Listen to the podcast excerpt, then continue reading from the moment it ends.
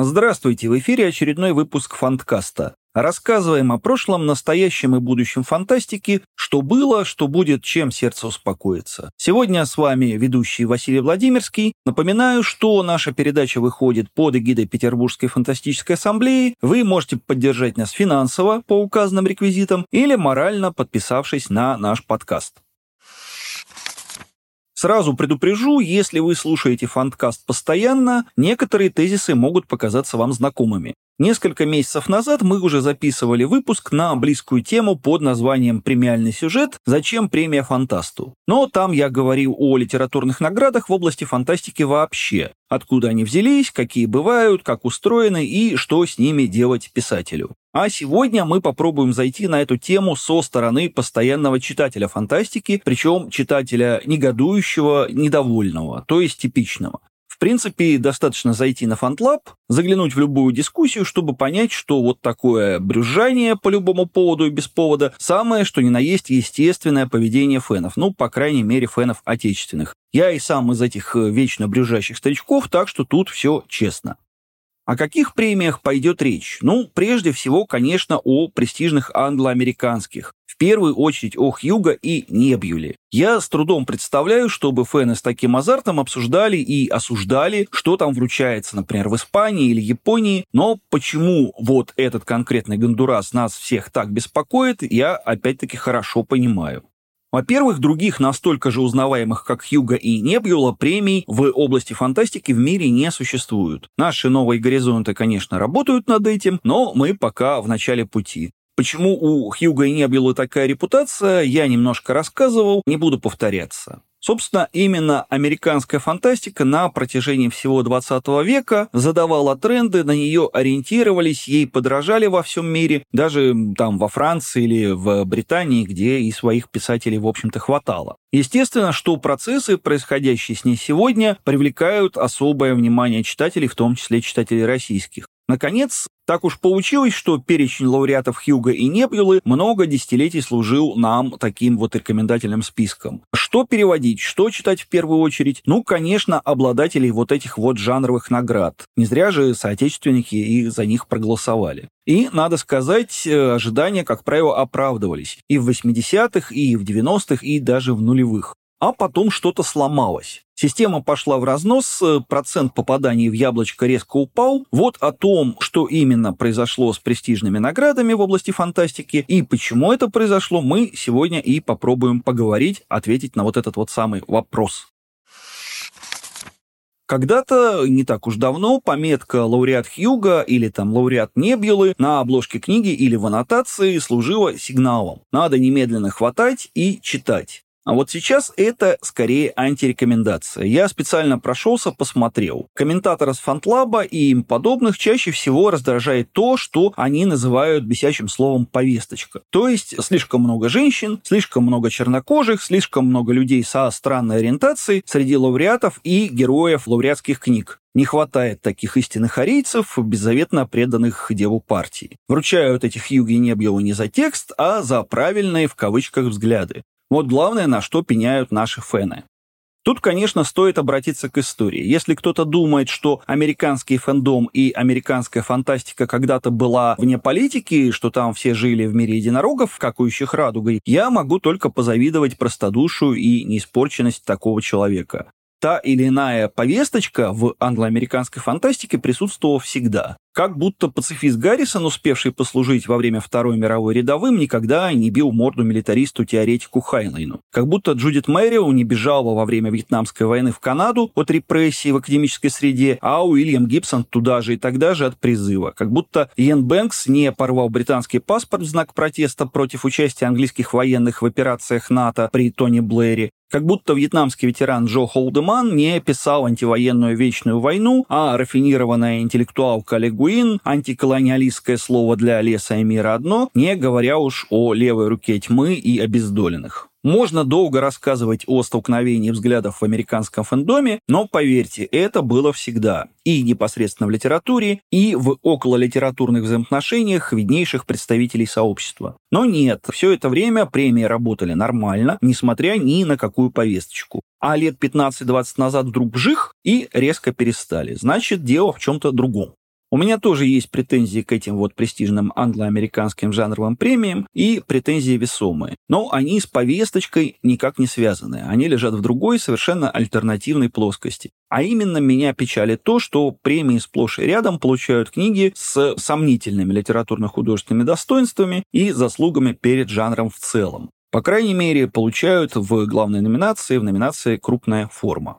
Бесконечная Нора Кейт Джемисон с ее фэнтези средней руки, кажется, даже самые благожелательные критики не смогли объяснить, в чем чарующая притягательность ее прозы, постоянно обращаются к каким-то внелитературным обстоятельствам, как, собственно, и хейтеры Джемисон. Милая, но абсолютно не обязательная и одноразовая Марта Уэллс с ее циклом про киллербота, подсевшего на телесериальчики, Аркадий Мартин, писательница не без проблесков, но глубоко вторичная по отношению к Урсуле Легуин и другой антропологической фантастике прошлых десятилетий. Джелли Кларк с ее авантюрно-приключенческими хозяевами джинов, прямолинейным, как шпала романом, и так далее, и тому подобное, вот такие лауреаты.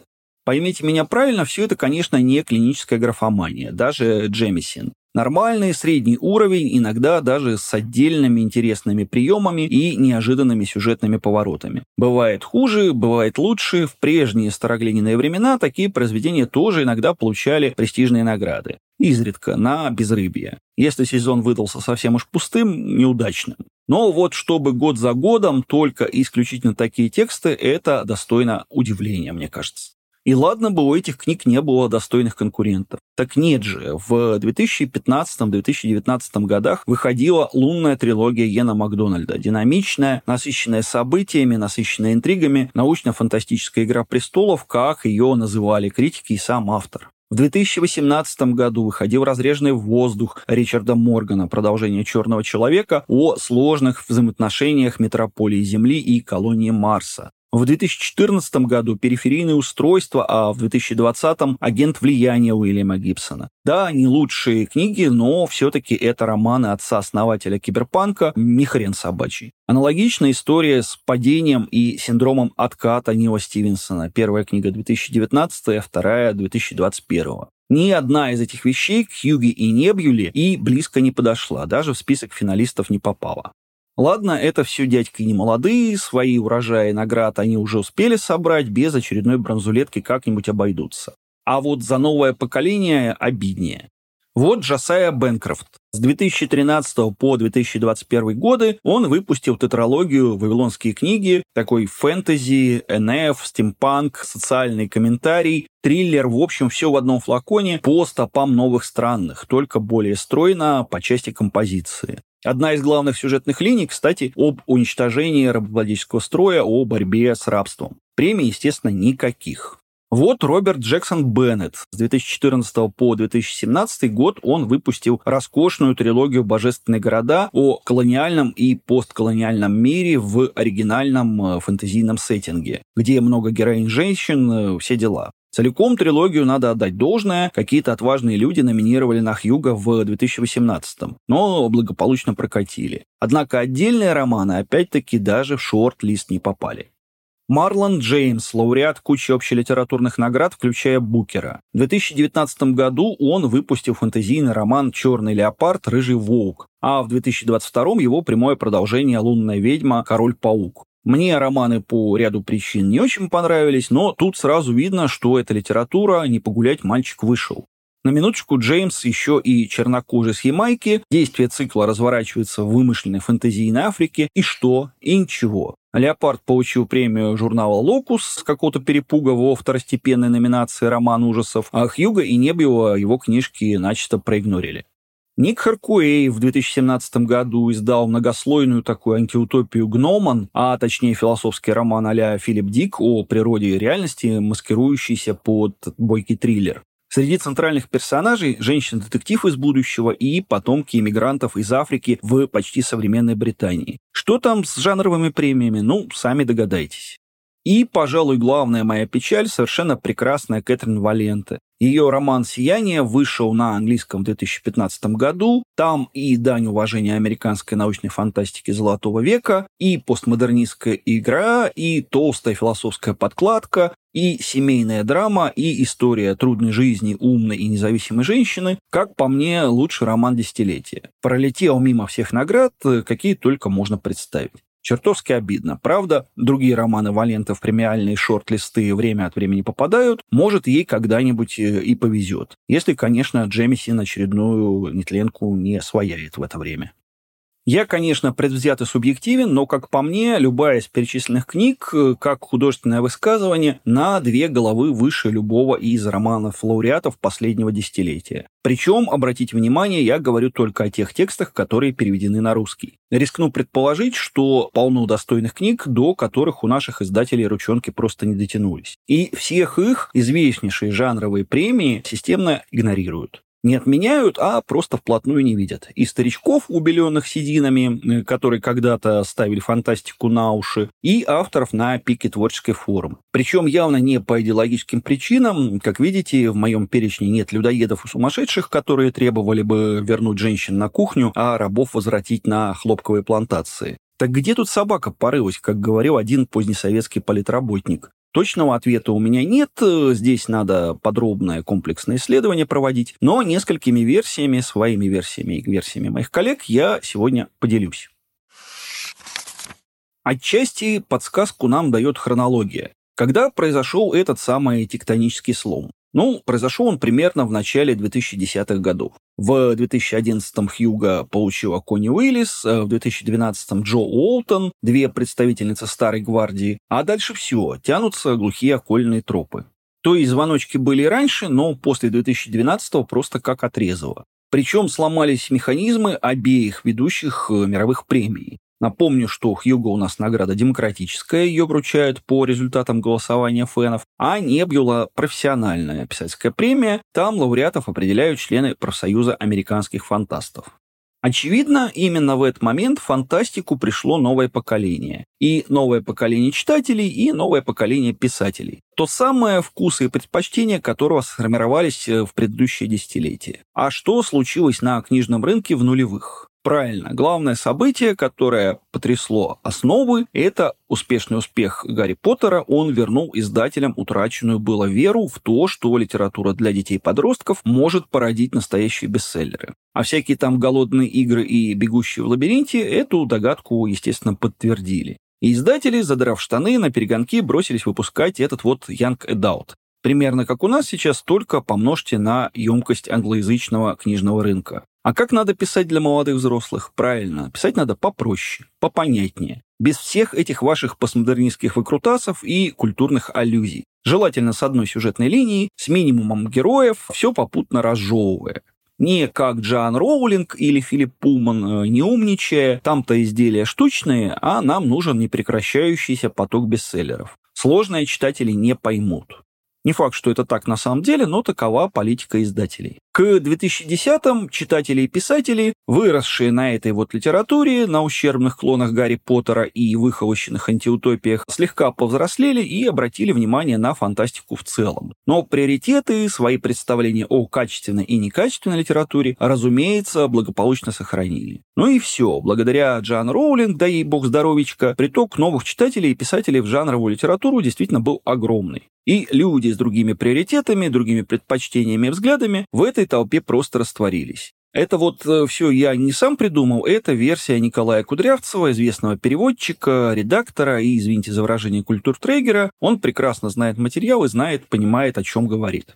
Что еще произошло важного в издательской отрасли в нулевых? Ну, в смысле, произошло в Соединенных Штатах. Как я недавно узнал благодаря телеграм-каналу коллеги Николая Караева, примерно в это время крупнейшие игроки на рынке, а следом за ними и издатели помельче, радикально изменили подход к продвижению второстепенных тайтлов. То есть сосредоточились на сиюминутных бестселлерах с большим потенциалом, а допечатывать бумажные экземпляры классиков научной фантастики почти перестали. Да, некоторым авторам повезло, Урсуле Гуин, Курту Вонегуту или там Филиппу Дику, но большинство фантастов 50-х, 90-х в результате вот этого изменения маркетинговой политики перешли в электронку, где их, ясен пень, тоже никто особенно не продвигал. Лежат себе и лежат, у нас весь рекламный бюджет ушел на первому игроку приготовиться. В итоге этих авторов просто вымыло из оборота, культурная преемственность прервалась. Что там делали с языком и стилем, какие сюжетные извивы позволяли себе Альфред Бестер, Клиффорд Саймак, Роджер Желязный, Самуэль Дилейни, Джон Браннер и так далее, об этом знает и помнит только узкий круг ограниченных людей, всякие там гики и фрики, вроде упомянутых Кэтрин Валенте или Йена Макдональда.